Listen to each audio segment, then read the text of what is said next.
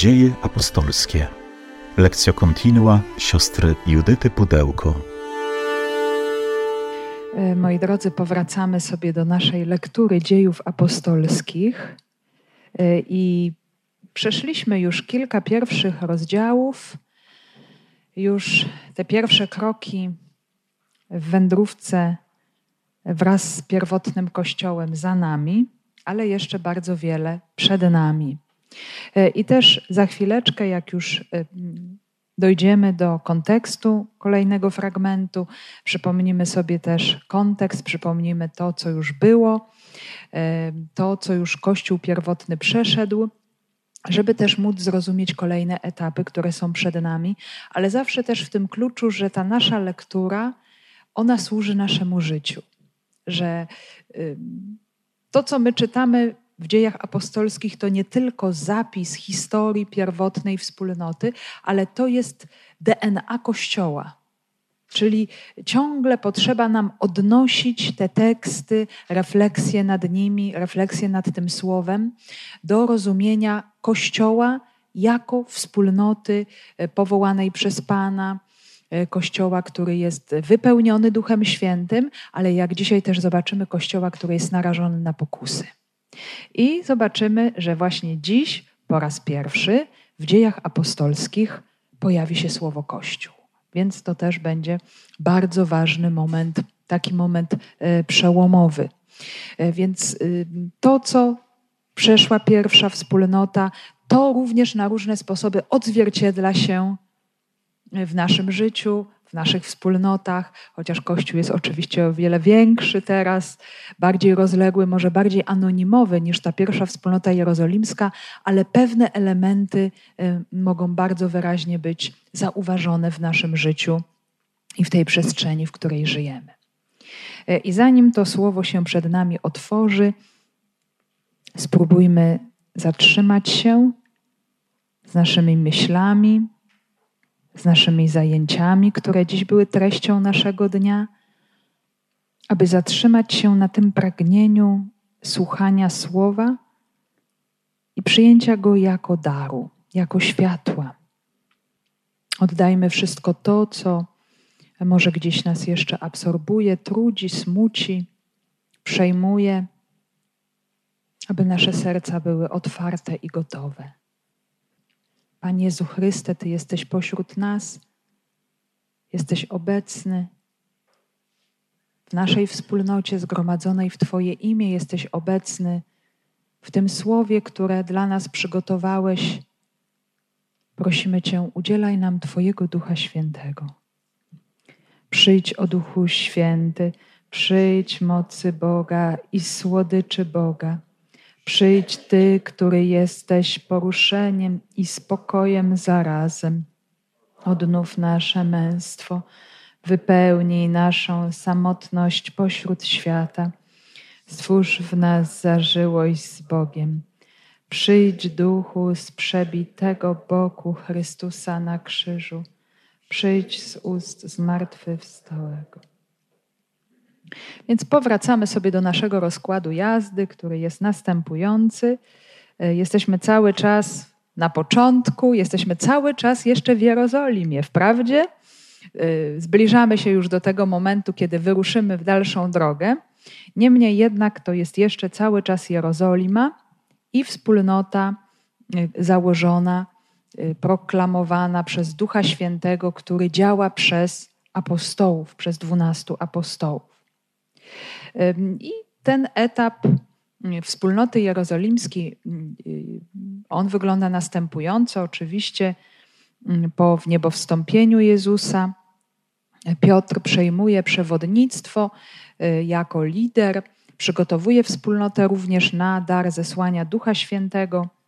Jest rekonstrukcja grona dwunastu, los na Macieja.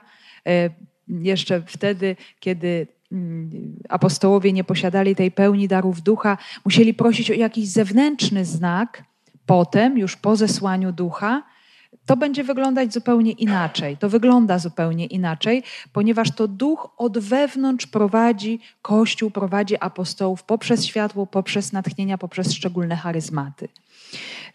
I po tym uzupełnieniu grupy dwunastu, oczywiście po modlitwie zjednoczonej, wytrwałej, stępuje Duch Święty i się wtedy wszystko zaczyna, e, ponieważ pojawiają się fenomeny Ducha Świętego, e, głoszenie Słowa Bożego z mocą, które zaczyna dotykać innych ludzi. Na początku, jak pamiętamy, tylko Żydów obecnych w Jerozolimie, wprawdzie przybyłych z różnych stron ówczesnego świata na święto Pięćdziesiątnicy, też będących świadkami innych kultur poza tą palestyńską. I ta wspólnota zaczyna się y, pomału rozrastać. Y, takim szczególnym znakiem, który wywarł jakieś mocne piętno też na tym pierwotnym rysie wspólnoty, było wydarzenie uzdrowienia Charomego od urodzenia. Właściwie od tego też momentu rozpoczął się taki spór, konflikt też z autorytetami wspólnoty żydowskiej, e, bo właśnie pojawiło się poruszenie, no jak to ci ludzie tutaj głoszą e, to imię, głoszą Jezusa. Dlaczego głoszą? Bo właśnie dokonał się znak, który jest wyraźnym świadectwem, że tenże Jezus żyje. I właśnie na tym to wszystko polega, że y, to nie są tylko puste słowa, że ktoś przychodzi i coś opowiada, y, głosi jakąś naukę, czymś się dzieli, no i tak intelektualnie można sobie tę prawdę przyjąć. Tu jest zupełnie coś innego, ponieważ ta nauka, to słowo jest potwierdzane czynem, jakimś wyraźnym znakiem, który no, zupełnie tym odbiorcom nie mieści się w głowie. Jak to możliwe, że ten człowiek, który jest chromy od urodzenia, którego pamiętamy, żebrze tutaj od lat przy świątyni, nagle skacze, wielbi Boga. Dokonało się również to uzdrowienie wewnętrzne, staje się jednym ze wspólnoty ludu wielbiącego, modlącego się do Boga. Jak to jest możliwe? Jest to możliwe, ponieważ Jezus Chrystus żyje. Jest obecny i działa, i te przejawy mocy się objawiają. Ale to jest nie tylko to, bo y, oczywiście nie wszyscy ludzie zostają fizycznie uzdrowieni. Ludzie chorowali, ludzie chorują, i ludzie będą chorować. Ale y, są tutaj jeszcze większe znaki, i tym jeszcze większym znakiem jest sama postawa apostołów, tych, którzy, jak pamiętamy wcześniej, y, lękali się przy jakimkolwiek y, trudzie czy sytuacji zagrożenia, teraz ogromną odwagą, tak jak przedstawiła nam to Księga Dziejów, stają wobec autorytetów, nauczycieli ludu, wobec Sanhedrynu, wobec starszych ludu i głoszą i również ten karygmat. Tak jakby pouczali no, ludzi nieświadomych niczego i nie mają z tym żadnego problemu, ani żadnego oporu, ani lęków. Dlaczego? Bo mają Ducha Świętego. I On jest dla nich tą pewnością, tą mocą, tego głoszenia, tego słowa, że każdy ma to słowo usłyszeć i przyjąć. Oczywiście jest reakcja prześladowania, y, jest y, zagrożenie, y, są pogróżki pod adresem apostołów, zakaz głoszenia tego imienia. Nie, my nie możemy bardziej słuchać was, was niż ludzi. My musimy słuchać tego, co do nas mówi Duch Święty. I wobec całej tej sytuacji, nie widząc powodu, apostołowie zostają uwolnieni powracają do wspólnoty i ma miejsce właśnie coś niesamowicie pięknego, o czym jeszcze e, za chwilę sobie powiemy. A mianowicie, widząc to, co się dzieje, więc te wielkie znaki, uzdrowienie, wzrost wspólnoty, potem odwagę apostołów, następuje cudowna modlitwa Kościoła, w której Kościół rozpoznaje, działanie Boga rozpoznaje, że to wszystko, co się dzieje, jest niejako w łączności z całą sytuacją wcześniejszą Jezusa Chrystusa. Że to właśnie przeciwko Niemu królowie i władcy się sprzysięgli. Pamiętamy, e, tam było odniesienie do psalmu drugiego, że to właśnie władcy narodów spiskują przeciwko Panu Jego pomazańcowi. Jednak Chrystus odnosi pełne zwycięstwo, pomimo y, tego odrzucenia, męki, śmierci. On zmartwychwstanie jest Panem wywyższonym i my wszystko, we wszystko to jesteśmy włączeni. To jest też niezwykłe odkrycie Kościoła, który widzi, że te trudy, które są z powodu imienia Jezusa, to jest włączenie w, w jego własną misję, w to, czego on doświadczył. I, I co mówią? Panie, pozwól nam z całą mocą głosić dalej Słowo Boże. Nie proszą, zabierz nam przeciwności, zabierz nam problemy, niech znikną wszyscy ci, którzy przeciwko nam powstają, bo oni doskonale wiedzą, że ta droga, która była drogą Jezusa, droga paschalna, droga odrzucenia, jest również ich drogą, drogą Jego uczniów, drogą Kościoła. Oni już teraz potrafią to przyjąć dzięki Duchowi. Pamiętamy, jak apostołowie bardzo mocno opierali się tej prawdzie głoszonej przez Jezusa. Nigdy to na ciebie nie przyjdzie. Bali się go pytać, kiedy słyszeli słowo o krzyżu. A teraz potrafią z pełną odpowiedzialnością i odwagą powiedzieć: Panie, daj nam moc głosić słowo w tej sytuacji, która jest, żeby Kościół mógł się rozwijać, żeby tego słowa nikt i nikt nie zatrzymał. I co się dzieje? Ziemia się trzęsie, wstępuje Duch Święty, wszyscy zostają napełnieni tym duchem, zaczynają wielbić Boga, mówić językami i mają to potwierdzenie tej drogi, którą rozpoznają we wspólnocie Kościoła. Y, I co się dzieje dalej? To działanie ducha, ono jest bardzo złożone, y, bardzo mm, zróżnicowane, ponieważ dotyczy nie tylko oddziaływania na ludzi, na tych, do których to orędzie jest niosone, niesione.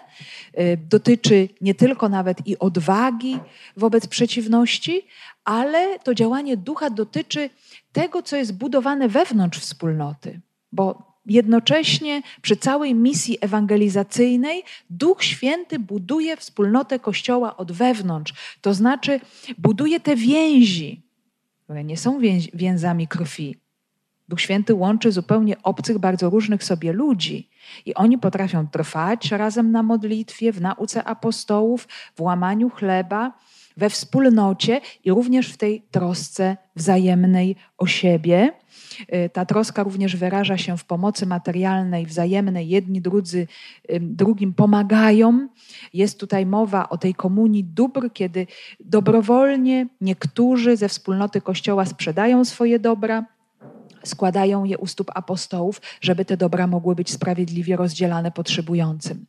E, I właśnie taki przykład widzimy w Barnabie, Lewicie z Cypru. Lewita to jest ktoś, kto przynależy do kapłaństwa Starego Testamentu, do tego pokolenia związanego z kapłaństwem, jak wiemy, kapłani, oni nie mieli jakiejś tam swojej szczególnej własności, tak jak każde pokolenie z dwunastu pokoleń miało swoją ziemię, swój dział, tak, działem Lewitów był Pan. Oni mieli oczywiście swoje domy, swoje miejsca, były domy, były miasta przeznaczone dla kapłanów i dla Lewitów.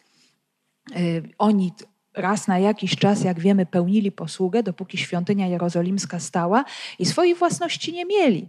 A ten Barnaba, ponieważ był y, człowiekiem, który wzrastał w kulturze E, helenistycznej, mieszkał na Cyprze, tam gdzie było wielkie skupisko Żydów, jak niektórzy doskonale wiedzą, może nawet lepiej niż ja. Były tam miejsca ich i modlitwy, i wspólnoty. Byli oni też bardzo dobrze więc włączeni w kulturę grecką. Także Barnaba w jakimś sensie i kultywował te tradycje żydowskie, ale jednocześnie był człowiekiem otwartym na kulturę grecką. Posiadał tam swoją ziemię, tę ziemię sprzedał. Jako lewita nie powinien był jej posiadać, więc uczynił to, co powinien był zrobić, a mianowicie oddał ją dla Pana. Poprzez ten gest złożenia tego dobra u stóp mm, apostołów.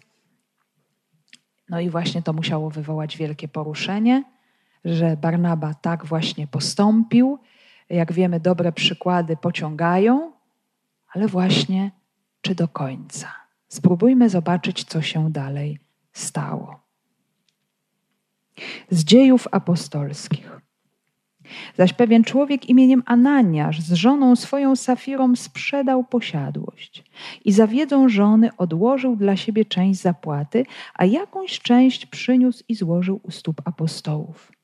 Rzekł zaś Piotr, Ananiaszu, dlaczego szatan wypełnił Twoje serce, abyś skłamał Duchowi Świętemu i odłożyłeś sobie część zapłaty za ziemię? Czyż to, co pozostało, nie pozostało dla Ciebie, a to, co było sprzedane, nie było Twoją własnością? Co się stało, że dopuściłeś w sercu ten czyn? Nie ludziom skłamałeś, lecz Bogu. Ananiasz, słysząc te słowa, padł i skonał. Wszystkich, którzy tego słuchali, y, ogarnął wielki strach, zaś młodzieńcy wstali, owinęli go, wynieśli i pogrzebali. Po jakichś trzech godzinach weszła także jego żona, nie wiedząc, co się stało. Zapytał zaś ją Piotr: Powiedz mi, czy za tyle sprzedaliście ziemię? Ona zaś rzekła: Tak, za tyle. Piotr zaś do niej: Dlaczego umówiliście się, aby wystawiać na próbę ducha pańskiego? Oto stoją w drzwiach ci, którzy pogrzebali twojego męża i wyniosą ciebie. Natychmiast upadła na ziemię i skonała. Gdy młodzieńcy weszli, znaleźli ją martwą. Wynieśli ją więc i pochowali obok jej męża. Wielki strach ogarnął cały kościół i wszystkich, którzy o tym słyszeli. Pewien zaś człowiek imieniem Ananiasz z żoną swoją Safirą sprzedał posiadłość i za wiedzą żony odłożył dla siebie część zapłaty, a jakąś część przyniósł i złożył u stóp apostołów. Więc mamy tę historię, która jest cały czas w jakimś sensie kontynuacją tego, e, co słyszeliśmy wcześniej, a mianowicie e, historią Barnaby i jego daru. E, Barnaba, jak sobie powiedzieliśmy, sprzedał swoją ziemię, oddał wszystko, złożył u stóp apostołów, oddał do dyspozycji wszystkie te dobra. I tu się pojawia małżeństwo chrześcijańskie, Ananiasz, mają wspaniałe imiona. Ananiasz znaczy Bóg jest miłosierny, Safira znaczy piękna. I tutaj również pojawia się e, rzeczywistość e, własności. Potem się okazuje, że jest to ziemia, e, jest rzeczywistość sprzedaży tej ziemi. Wydaje się, bo to jest taki jeden ciąg, że właśnie dobry przykład Barnaby pociąga kolejnych i oni chcą również uczynić to samo, chcą praktykować mm, właśnie ten ideał komunii dóbr, dzielić swoje dobra z innymi, e, to do czego Duch Święty zachęca e, chrześcijan mm, na różne sposoby. Ale tutaj widzimy, że dzieje się nieco inaczej niż w przypadku Barnaby. Y, początek i koniec jest taki sam, ale w środku dzieje się coś innego. Czyli jest sprzedaż pola, jest sprzedaż pola. Sprzedają swoje pole podobnie jak Barnaba. I na samym końcu składają u stóp apostołów, tak jak Barnaba, składają u stóp apostołów. Ale w międzyczasie dzieje się coś innego, ponieważ małżonkowie umawiają się razem i także jest to decyzja obopólna i, i pewną część z tej całej sumy odkładają dla siebie, a resztę przynoszą i składają, podobnie jak Barnaba u stóp apostołów. No, tak się na pierwszy rzut oka wydaje, no bardzo roztropni ludzie. W takim razie, w czym problem? Umieli dobrze sobie tutaj poradzić, podzielić te dobra, e, czy, czy e, ten e, zysk z, z tych dóbr, które było ich własnością. Ale zobaczmy, jest bardzo ciekawa rzecz że Łukasz używa tutaj bardzo ciekawego też i rzadkiego słowa, czasownika, no sfidzomaj, który jest słowem używanym w języku handlowym i oznacza w takim świeckim języku greckim odłożyć coś dla siebie, dla własnej korzyści. Tutaj komentując y, użycie tego czasownika, zaraz też zobaczymy, w jakich kontekstach on jest użyty w innych miejscach, bo to nam też pozwala zrozumieć, co się stało. Święty Jan Chryzostom mówi tak: Oszustwo które polega na tym, iż używa się to, co powinno być oddane Bogu. Na pierwszy rzut oka, jeszcze tutaj, w tej sytuacji, którą widzimy, tego nie widać, ale zaraz spróbujemy jakoś bardziej z bliska to zrozumieć. Gdzie jest jeszcze użyty ten czasownik? Otóż w księdze Jozułego mamy taką bardzo ciężką scenę, a mianowicie grzech Akana. Izraelici, którzy e, podbijali ziemię obiecaną, jak udało im się zdobyć jakieś miasto, czy zwyciężyć jakąś wrogą armię, no to oczywiście zdobywali łupy. I według ówczesnych zwyczajów łupy te były obłożone klątwą, co znaczyło, tak zwanym heremem, co znaczyło, że to należy tylko i wyłącznie do Boga. To nie jest wasza własność. Wy nie możecie tego w żaden sposób wziąć, y, bo ziemię, którą otrzymujecie, to jest dar od Boga. Y, to nie jest wasza zasługa, że wy to wszystko zdobywacie i nikt y, samowolnie nie może tutaj sobie nic z tych rzeczy wziąć. No i niestety pojawił się człowiek, który uległ tej pokusie Akan, syn Karmiego, syna Zabdiego, syna Zeracha z pokolenia Judy przywłaszczył sobie i mm, Septuaginta księgi Jozułego właśnie używa nam tego samego słowa, co dzieje apostolskie, y, coś z dobra obłożonego klątwą, Dlatego zapłonął gniew Pana przeciw synom Izraela. I oczywiście nikt nie wie, że tak się stało. Znów to było wszystko w tajemnicy, bo on się tym nikomu nie chwalił, że sobie coś tam uszczknął, E, z tych dóbr. Tam nie było wiadomo o co chodzi, ale co się stało? Izraelici zaczęli przegrywać kolejne walki. Jozue nie wie, co się dzieje. Pyta się Pana, rozmawia z Bogiem i wtedy otrzymuje to poznanie. Jest grzech we wspólnocie. No i trzeba rozeznać, skąd ten grzech pochodzi. I oczywiście jeszcze wtedy ta wspólnota ludów Izraela nie miała daru Ducha Świętego, tak jak Kościół, więc co następuje? Losowanie. Pamiętamy, że tak, tak to wyglądało jeszcze w przypadku uzupełnienia grona dwunastu. Przed zesłaniem Ducha Świętego też los padł na Macieja. I tutaj też mamy te losy. I los pada rzeczywiście na pokolenie Judy, na cały ten ród Zeracha. I rzeczywiście los pada na e, Akana, który przyznaje się, że mu się tak bardzo płaszcz piękny spodobał i pręt złoty i jeszcze coś tam innego. I sobie te rzeczy wziął i ukrył w swoim namiocie i zakopał nawet. Czyli ma swój namiot i żeby nikt tego nie widział, w swoim namiocie rozkopał ziemię i te wszystkie rzeczy sobie ukrył. No i ludzie poszli tam do tego namiotu, odkopali, znaleźli i no i rzecz stała się straszna. Tragicznie się to skończyło, ponieważ właśnie, żeby pokazać, czym jest grzech i jakie ma skutki, Jozue nakazał Akana i wszystko, co do niego należało, i wszystkie te dobra, również jego inne, razem ukamienować i zniszczyć.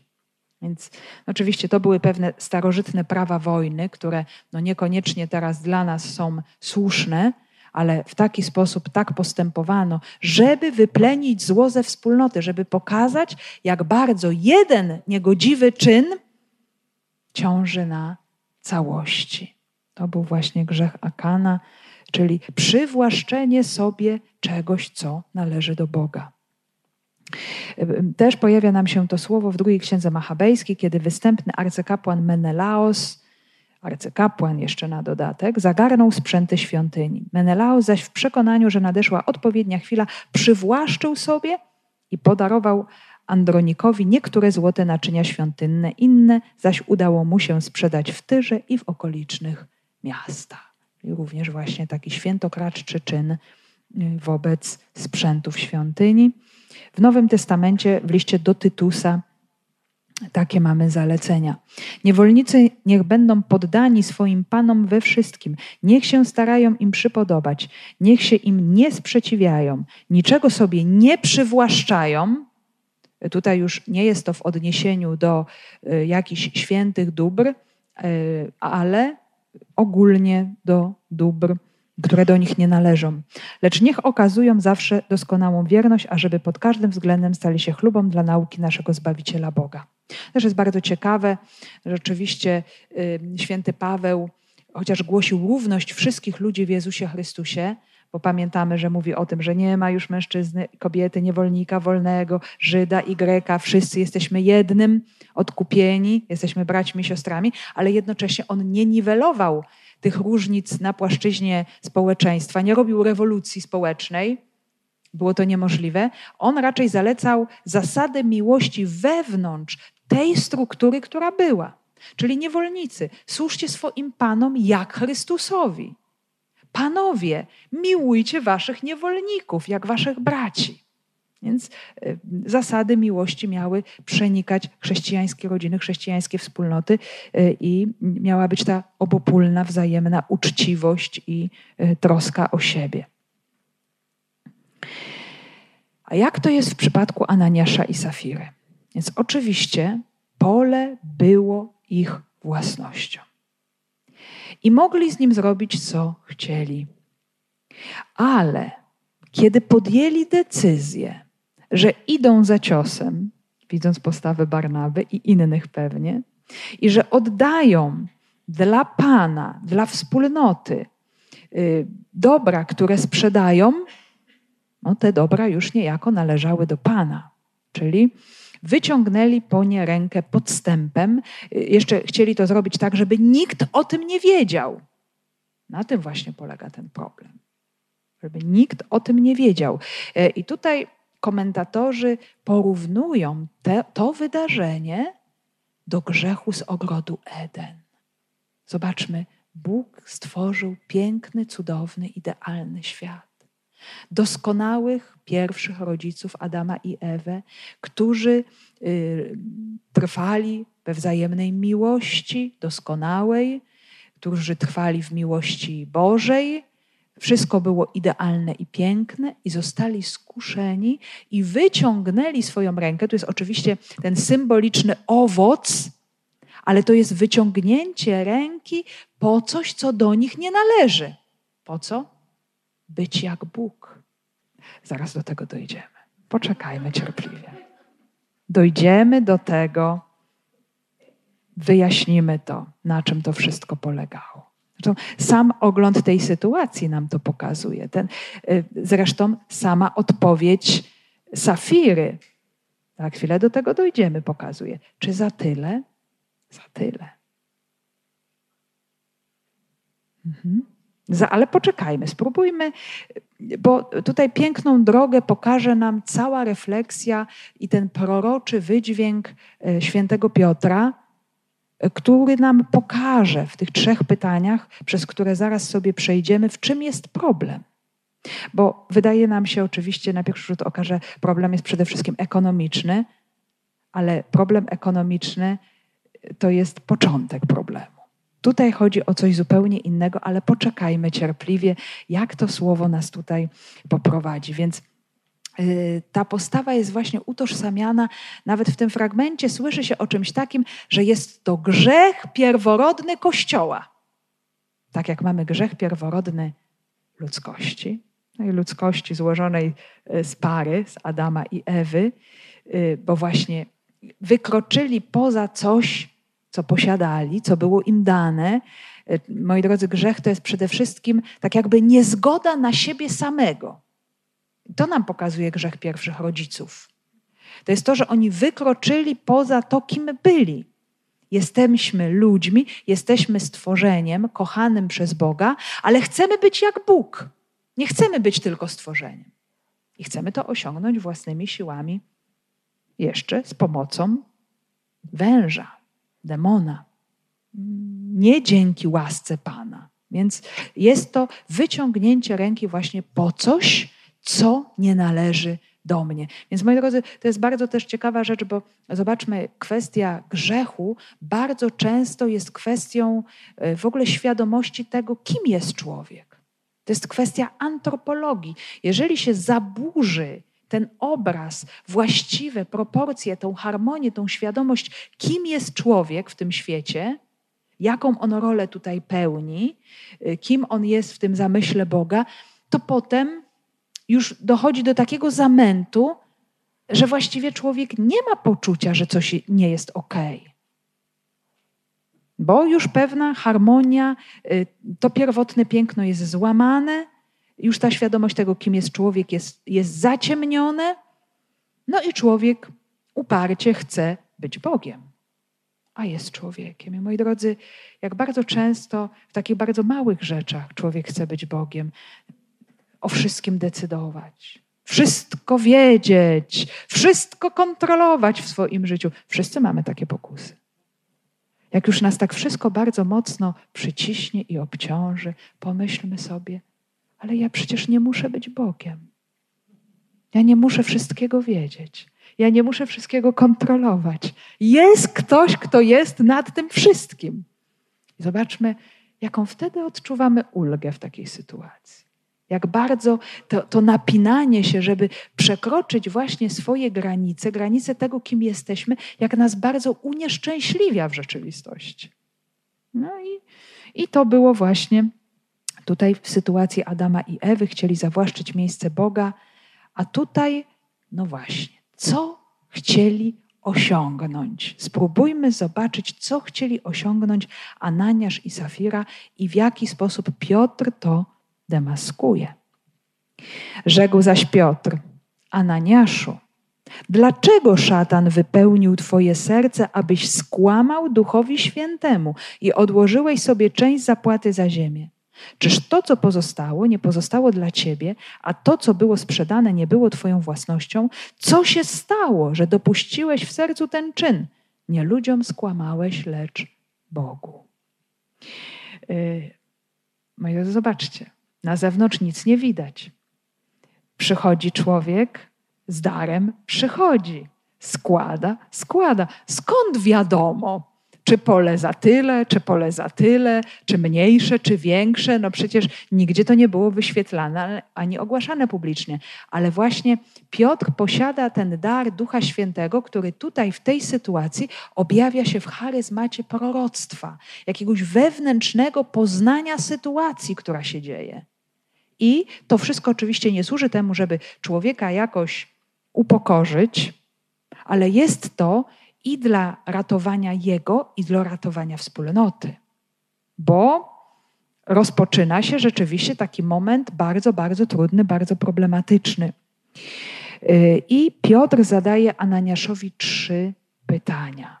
Pierwsze ma naturę teologiczną, drugie ma naturę etyczną, a trzecie ma naturę motywacyjną. I w końcu konkluduje to wszystko: skłamałeś Bogu ale najpierw właśnie wyjaśnia, pokazuje, bardzo jasno wyświetla, co się stało. Pytanie teologiczne brzmi następująco. Ananiaszu, dlaczego szatan wypełnił Twoje serce, abyś skłamał Duchowi Świętemu i odłożyłeś sobie część zapłaty za ziemię?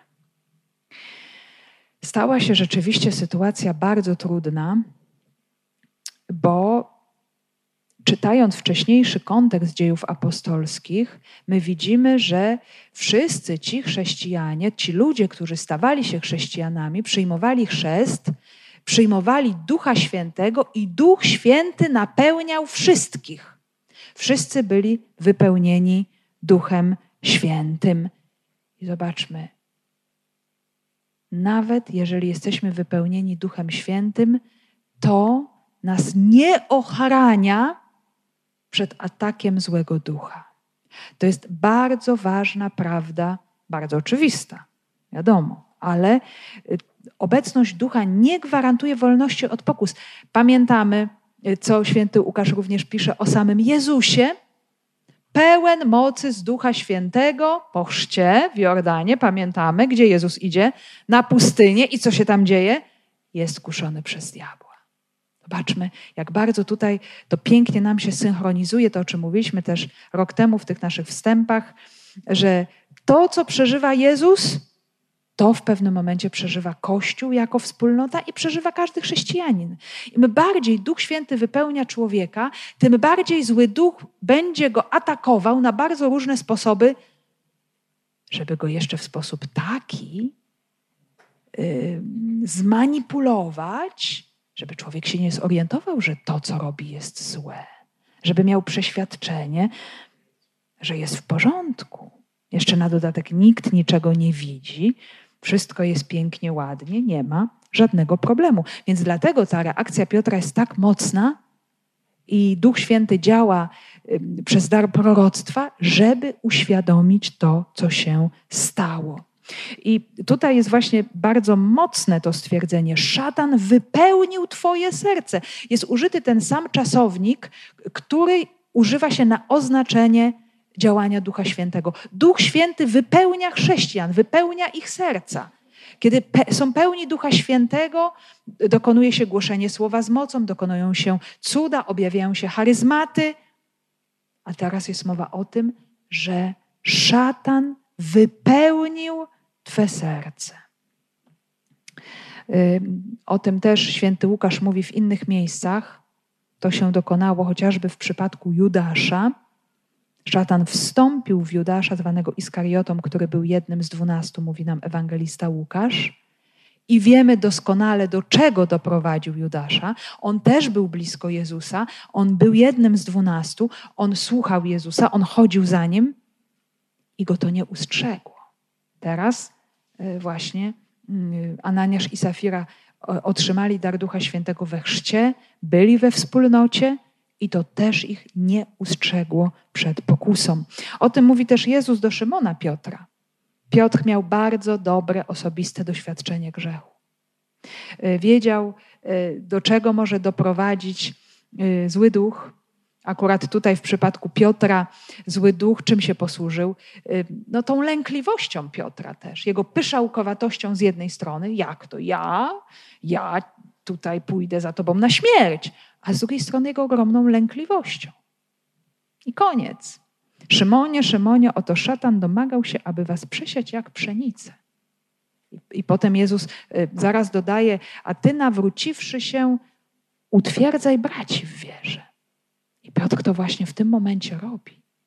Y, robi y, w tym momencie właśnie to, co Piotr robi, ma na celu ratowanie wiary Kościoła i też być może już nawet jakieś wieczne ocalenie Ananiasza, który no, w momencie swojej śmierci będzie mógł sobie uświadomić, co on zrobił. Więc każdy grzech to pytanie teologiczne ma pokazać, że każdy grzech ma u początku działanie złego ducha, które jest najczęściej bardzo zamaskowane. Im e, bardziej jest człowiek rozwinięty duchowo, e, ma Ducha Świętego i jest w takim kontakcie z Bogiem i chce dla tego Boga żyć i czynić dobre rzeczy. Przecież Ananiasz z Safirą chcieli zrobić dobrą rzecz. Chcieli uczynić gest miłosierdzia, wielkiej jałmużny. Zobaczcie, to nie był wprost, że szatan go kusił, zabij kogoś, okradnij kogoś, bądź zły. Nie. W takich sytuacjach szatan kusi w sposób niesamowicie podstępny. Wykorzystuje jakieś bardzo dziwne rzeczy. Człowiekowi się wydaje, że robi dobro, a właśnie tego dobra nie czyni. Więc ten zły duch będzie robił wszystko, żeby i w poszczególnej osobie, ale przede wszystkim we wspólnocie Kościoła zablokować działanie Ducha Świętego. Żeby e, ta, ta wspólnota stała się martwa. Co to znaczy martwa? To nie znaczy, że wszyscy umrą. To, że Ananiasz i Safira zaraz usłyszymy, że umarli, to nie znaczy, że po każdym naszym grzechu my, my umieramy fizycznie, bo już chyba nigdy by z nas tutaj nie stał i nie oddychał, ale coś umiera w kościele. Coś, kościół jest czegoś pozbawiony, jakiegoś życia, jakiejś mocy. Jeżeli, moi drodzy, widzimy, że w kościele nie dokonują się te wszystkie dzieła, o których my czytamy w dziejach apostolskich, naszych wspólnotach, e, tam, gdzie Kościół żyje i działa, jest jakiś maraz, martwota, Właśnie, trzeba sobie postawić to pytanie, czy diabeł nas nie zwodzi takim podstępem, którego my wcale nie zauważamy. To jest bardzo, bardzo prawdopodobne. Więc to jest właśnie kwestia teologiczna. Zły duch zaczął działać i ty mu, Ananiaszu, na to y, pozwoliłeś. Drugie pytanie jest pytaniem etycznym. Dotyczy wolności wyboru. Czy to, co pozostało, nie pozostało dla ciebie, a to, co było sprzedane, nie było twoją własnością? Czyli w każdym momencie tego procesu decyzji, sprzedaży, przyniesienia wyrażenia się, ty byłeś wolny wraz z swoją żoną. Po pierwsze, pole było twoje, nie musiałeś go sprzedawać. Po drugie, pole było twoje, nie musiałeś wszystkiego oddawać Kościołowi. Mogłeś powiedzieć: Podzieliłem, oddaję część, a część pozostawiam. Podejmuję pewną decyzję w prawdzie i jest to dla wszystkich też oczywiście. Nikt nikogo do niczego nie zmuszał. Więc nie ma tutaj y, żadnej absolutnie presji. To też nam pokazuje, że chrześcijanie od początku nie byli przymuszani do jakiejś komuny, do rezygnacji ze swoich dóbr. Kto chciał, mógł to uczynić w taki sposób, w jaki chciał. Zawsze jest ten element wolności. Nigdy y, nie może być prawdziwego daru uczynionego Bogu czy drugiemu pod przymusem. To jest absolutnie niemożliwe. I trzecie pytanie motywacyjne. Co się stało? Co się stało, że dopuściłeś w sercu ten czyn? Więc dlaczego to zrobiłeś? I tutaj Piotr pyta bardzo podobnie, zobaczmy, jak Bóg pyta Adama w raju, y, coś uczynił, co się stało. Dlaczego się schowałeś? Dlaczego się boisz? Potem to samo pytanie Bóg stawia y, Kainowi. Gdzie jest twój brat Abel? Coś uczynił. Zobaczmy, to jest też ten głos sumienia, który rozbrzmiewa gdzieś w sercu człowieka. To jest głos Boga. Co się stało? Zrozum swoją sytuację, stań w sytuacji w prawdzie.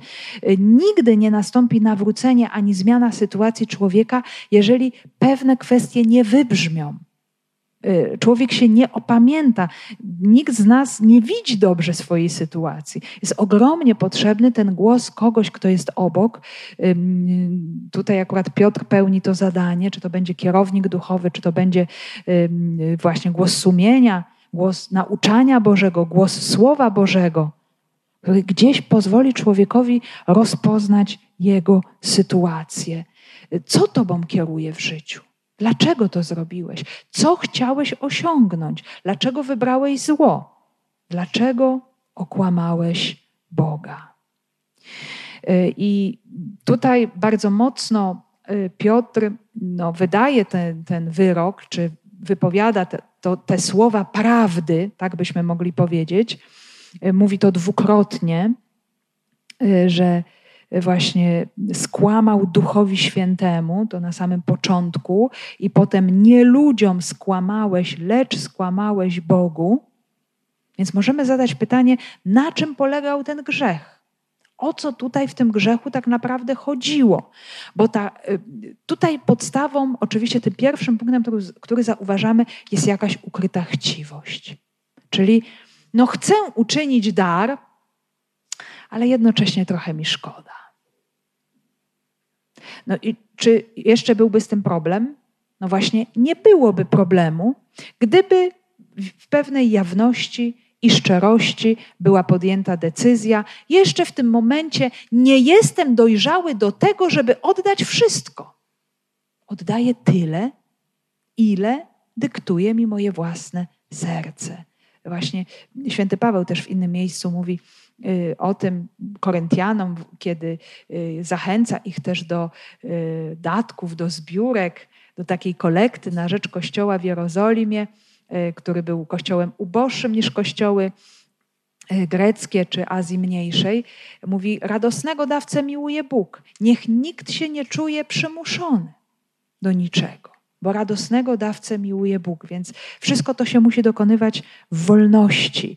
Oczywiście jest w każdym człowieku ta chęć, to jest nasz grzech pierworodny, takiego zagarniania dla siebie, koncentracji na sobie. Ja jestem y, właśnie tutaj centrum mojego życia. Wszystko ma mi służyć. To jest y, rzeczywistość człowieka po grzechu, który chce wszystko skoncentrować na sobie.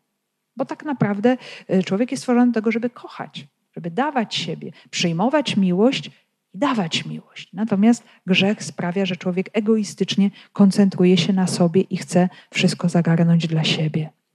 Ale moi drodzy, tu nie chodzi jedynie o chciwość. Istotą grzechu, który się dokonał, i to jest pierworodny grzech Kościoła.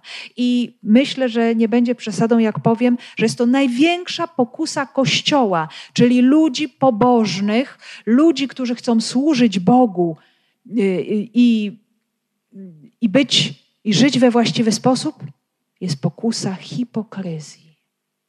Co to znaczy? Pokazania się takimi, jakimi się nie jest w rzeczywistości. Ananiasz i Safira nie dorośli do całkowitego daru z siebie w tym momencie. I to była prawda o nich. I nikt ich do tego nie zmuszał, ale oni chcieli się pokazać wszystkim tak doskonali, jak był Barnaba. Za tyle, zaraz usłyszymy, że ona to potwierdzi, za tyle sprzedaliśmy, wszystko oddajemy. I po co? Zobaczmy, to jest straszna pokusa. Jestem wspaniały, doskonały. Wszystkie zewnętrzne pozory mogą na to wskazywać. Na zewnątrz, przed ludźmi, można być niesamowicie pobożnym, gesty, zachowania, modlitwy. Jak jeszcze dołożymy do tego odpowiedni strój, oznaki pewnych, możemy powiedzieć, godności, no to już człowiek prawie stąpający po chmurach. A tymczasem, moi drodzy, jest to straszna pokusa. I największym, najogromniejszym y, wyzwaniem dla y, Kościoła jest życie w prawdzie. Jesteśmy zaproszeni do świętości, jesteśmy zaproszeni do naśladowania Jezusa Chrystusa, ale w tym momencie jestem na takim etapie. Jeszcze nie dorastam. Zobaczmy, to jest, to jest ten pierwszy, największy problem, który się pojawił, i myślę, że ten problem trwa. I jest to ogromna pokusa, bo na zewnątrz można się jawić wspaniale.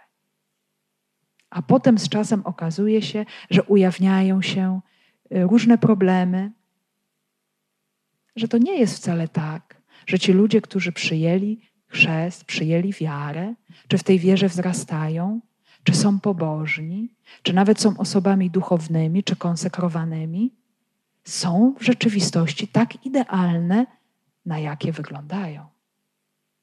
Jest to ogromna pokusa, właśnie wejście w taką postawę zakłamania, właśnie tej hipokryzji. Co to znaczy hipokryzja? Hipokrytes po grecku to jest aktor. To jest ktoś, kto zakłada maskę, kto nie jest prawdziwy, odgrywa pewną rolę, żeby coś osiągnąć. I tutaj my nie wiemy, co oni chcieli osiągnąć. Chcieli być bardziej szanowani we wspólnocie Kościoła za to, że właśnie Chcieli pokazać, my jesteśmy tacy heroiczni, my mamy tak ogromną wiarę, że oddaliśmy wszystko, nie mamy nic. Mamy pełne zaufanie do Boga i ufamy, że Bóg da nam wszystko. No, na tym polegał właśnie ten gest. Tu się okazało, że jednak nie mamy tego zaufania. Więc rzeczą uczciwą wobec Boga, wobec Ducha Świętego i wspólnoty byłoby powiedzieć: Nie mam jeszcze w tym momencie takiego zaufania do Boga, żeby oddać mu wszystko. Bardzo chcę, żeby tak było, ale tak nie jest. I prawda, y, tak szczerość, ta pokora, ona jeszcze zawsze przyciąga Ducha Świętego.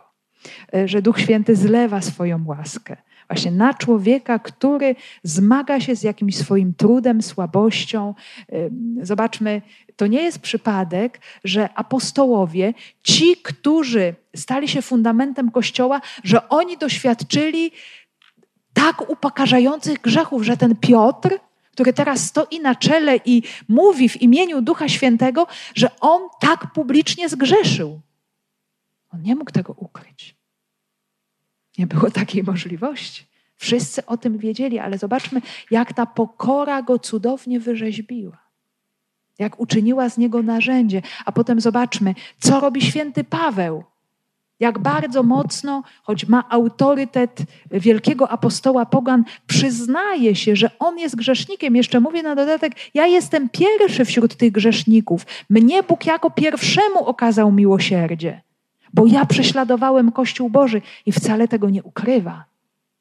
Jest prawdziwy, jest autentyczny i dlatego Duch Święty może przez niego w pełni działać. Tam, gdzie jest właśnie podwójność, zakłamanie, co innego wewnątrz, co innego na zewnątrz, to jest blokada, którą się stawia Duchowi Świętemu.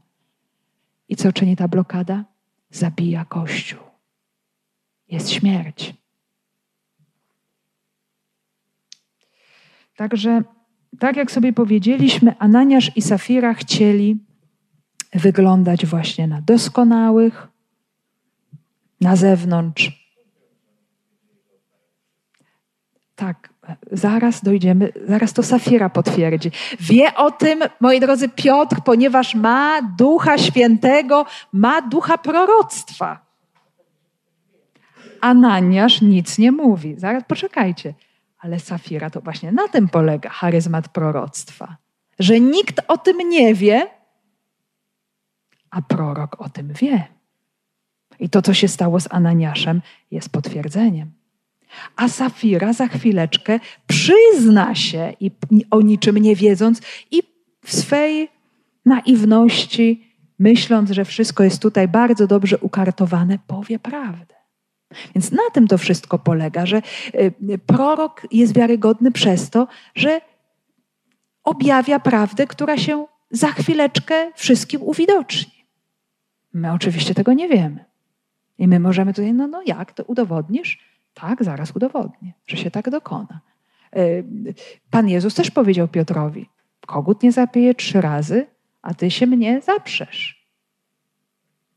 I wtedy w tym momencie w ogóle, a to wiadomo, czy ten kogut będzie, a czy ja się zaprę, a jak można to udowodnić?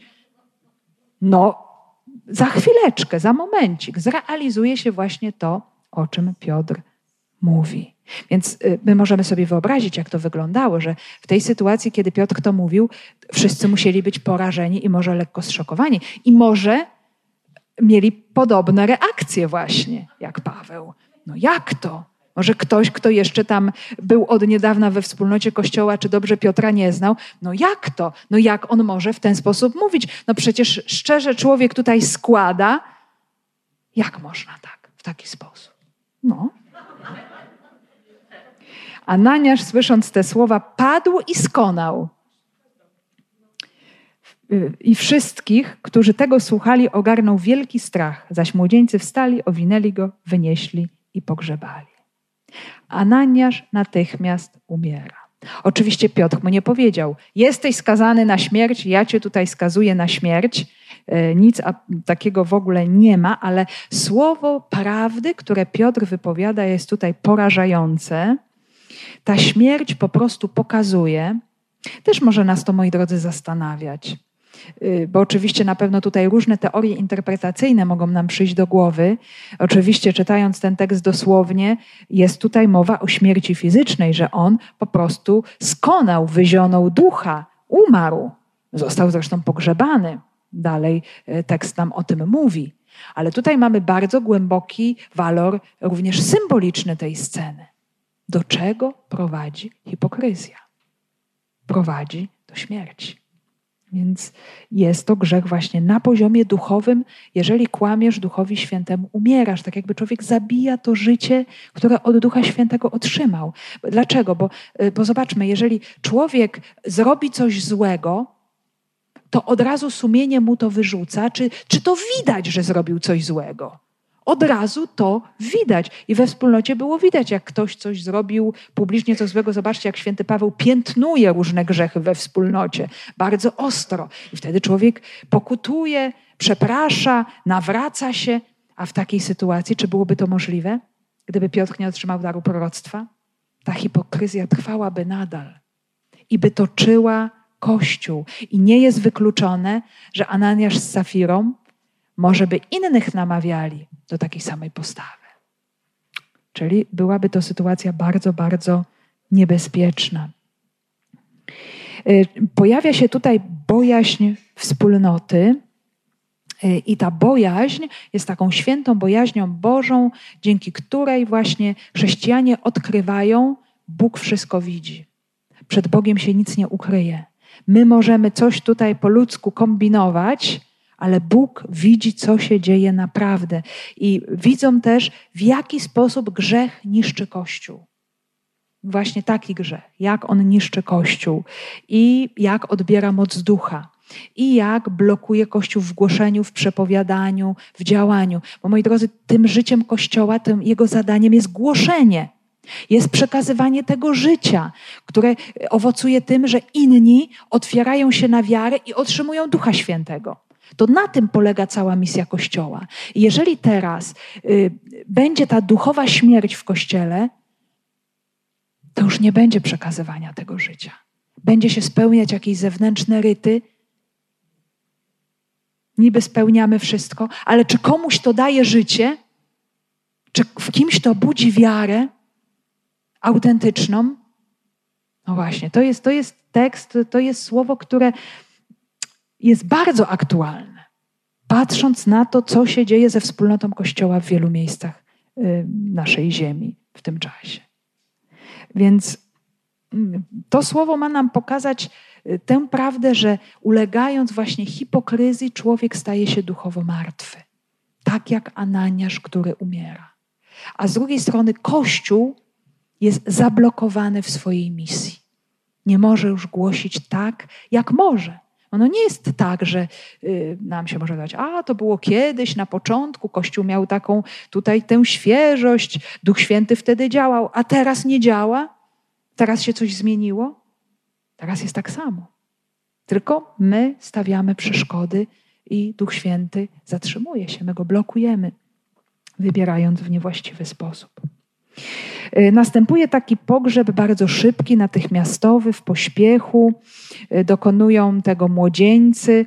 Nie wiemy, czy oni byli od różnych takich posług, bo wiemy, że we wspólnocie Kościoła byli starsi, którzy pełnili taką rolę kierowniczą. Tutaj są młodzieńcy. Czy oni byli do różnych posług?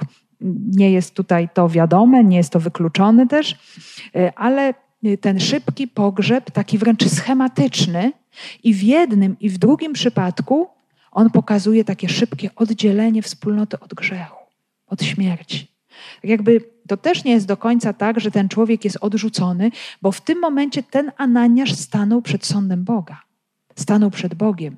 I niewykluczone, że to prorockie słowo Piotra w tym ostatnim momencie jego życia spowodowało jego nawrócenie. Że on się nawrócił, że on stanął już w, wobec Boga ze skruchą serca, o tym nie wiemy, ale bardzo prawdopodobne, że tak się stało. Po jakichś trzech godzinach weszła także jego żona, nie wiedząc, co się stało. Trzy godziny, nie wiemy dlaczego akurat trzy godziny, niektórzy tutaj próbują sugerować, że Wspólnota chrześcijańska miała już takie swoje momenty gromadzenia się co kilka godzin. My to teraz mówimy, no tak, taka liturgiczna modlitwa e, kościoła e, o określonych porach, tak jak wspólnota żydowska miała swoją poranną e, modlitwę i ofiarę w świątyni i wieczorną, e, więc być może chrześcijanie też już mieli e, takie, takie właśnie momenty gromadzenia się. W każdym bądź razie ważne jest to, że zaskakujące może to być też dla nas, że Safira nic nie wie o tym, co się stało. No wyobrażacie sobie, mąż jej umiera, już zostaje pogrzebany, a żona może była gdzieś w oddaleniu, może już potem wszyscy wrócili z powrotem do tej wspólnej sali.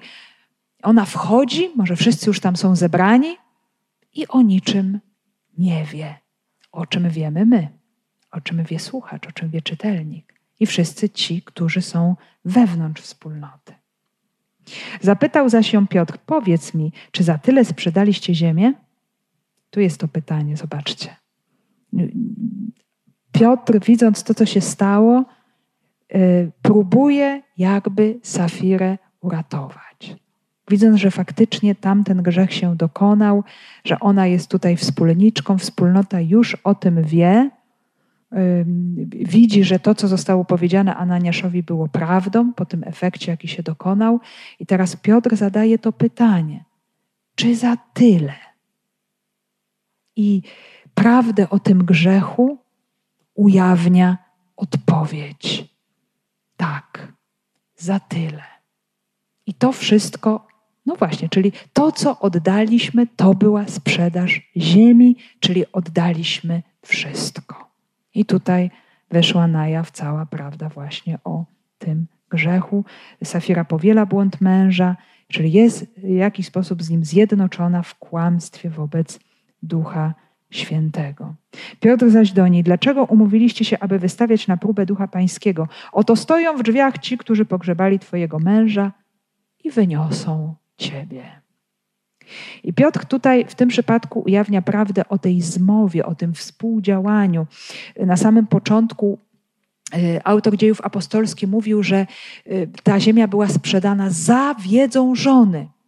Czyli od samego początku ona w tym uczestniczyła. O, doskonale o tym wiemy, że żeby był grzech, musi być decyzja świadoma i dobrowolna. Nie jest tak, że mąż coś zrobił za plecami żony, a żona ponosi konsekwencje. I jeden zdecydował, i drugi, i druga też. A teraz tak samo y, to słowo tutaj umówiliście się, y, jest wręcz tym greckim słowem symfoneo, symfonia, taka symfonia, czyli y, jednogłośność w grzechu. Można mieć wspólnotę w Duchu Świętym z drugim i można mieć wspólnotę w grzechu z drugim. Razem jednoczyć się ku złemu, a nie ku dobremu. Czyli tak jak Adam i Ewa świadomie, razem i dobrowolnie odrzucili Boga i wybrali zło, tak samo jest z tą parą. E, Piotr zaś mówi wręcz, wystawialiście właśnie na próbę Ducha Pańskiego, dosłownie kusiliście, pojawia się tutaj to słowo peiradzo, kusić, wystawiać na próbę, tak jakby sprawdzać Boga, testować, czy Bóg zareaguje na to kłamstwo, czy też nie. Czy my możemy tak bezkarnie wobec Boga postępować? No bo przecież On się nie odezwie, On nic nie powie. A jednak stało się też inaczej. Natychmiast upadła na ziemię i skonała. Gdy młodzieńcy weszli, znaleźli ją martwą. Wynieśli ją więc i pochowali obok jej męża.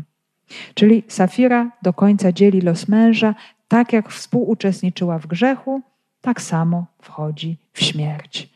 Gdyż odpowiedź dana Piotrowi utwierdziła ją w hipokryzji, czyli w oszustwie y, i wobec wspólnoty, i wobec Boga odnośnie do ofiarowanych dóbr. Tutaj właśnie bardzo ważne jest, żeby cały czas uświadamiać sobie to, że y, sama kwestia sprzedaży, zatrzymania, y, dania pieniędzy, takiej ilości czy innej, w ogóle nie jest problemem.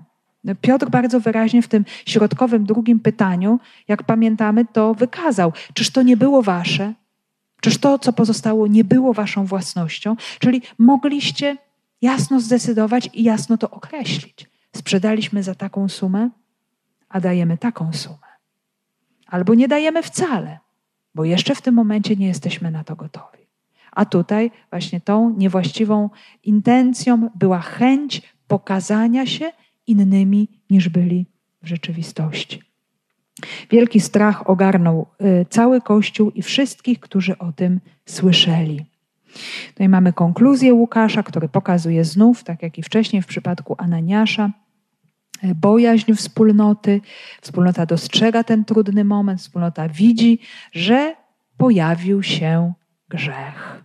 I jednocześnie też konsekwencje tego grzechu są bardzo poważne. Następuje też jakaś weryfikacja bo Bóg dając wolność człowiekowi zaprasza go do właściwych wyborów, a tutaj ten wybór okazał się być taki, a nie inny. I to też ta reakcja, cały ten odzew na tę sytuację jest dlatego tak mocny, bo zobaczmy, nie w każdej sytuacji Bóg udziela kościołowi czy liderowi wspólnoty takiego daru proroctwa, daru poznania, y, bo Pan Bóg oczywiście bierze pod uwagę to, że każdy jest grzesznikiem, każdy upada czy się nawraca, ale tutaj ta sytuacja była szczególnie poważna. Bo była właśnie takim kłamstwem przeciw Duchowi Świętemu y, i była takim, y, możemy powiedzieć, sytuacją, w której bez ujawnienia tego grzechu ten grzech by narastał bo był totalnie zakamuflowany. Totalnie zakamuflowany. I jeszcze efekt końcowy był tak jakby dobry. Zasadniczo oni by jeszcze zostali pochwaleni za to, co zrobili. Więc wyglądało to bardzo niebezpiecznie. I nie jest to przypadek, tak jak powiedziałam wcześniej, że tutaj po raz pierwszy w dziejach apostolskich pojawia się słowo eklezja, kościół. Przecież cały czas ten Kościół jest. Ale do tej pory to słowo nie było użyte.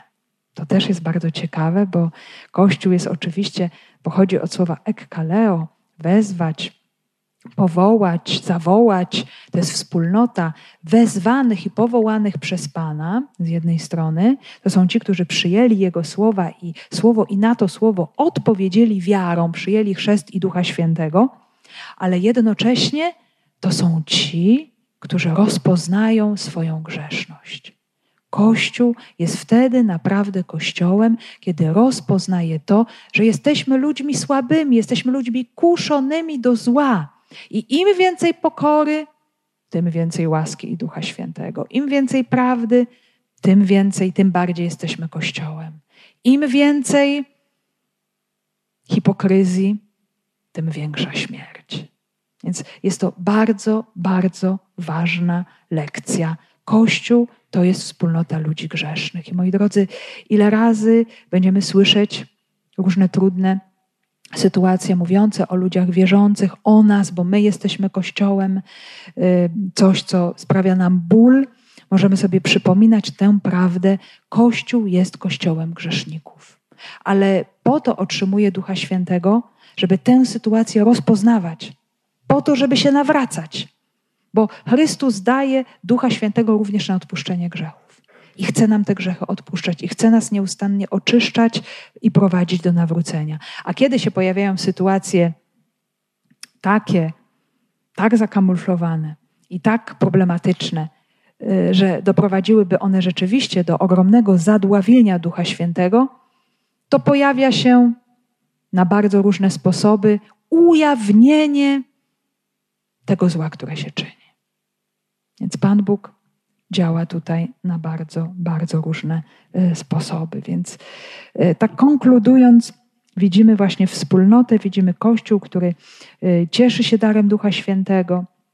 Duch Święty prowadzi Kościół nie tylko do ewangelizacji, do misji, ale również do własnego uświęcenia do wzrostu, y, do tych relacji wewnątrz wspólnoty, y, do y, otwarcia się na siebie nawzajem.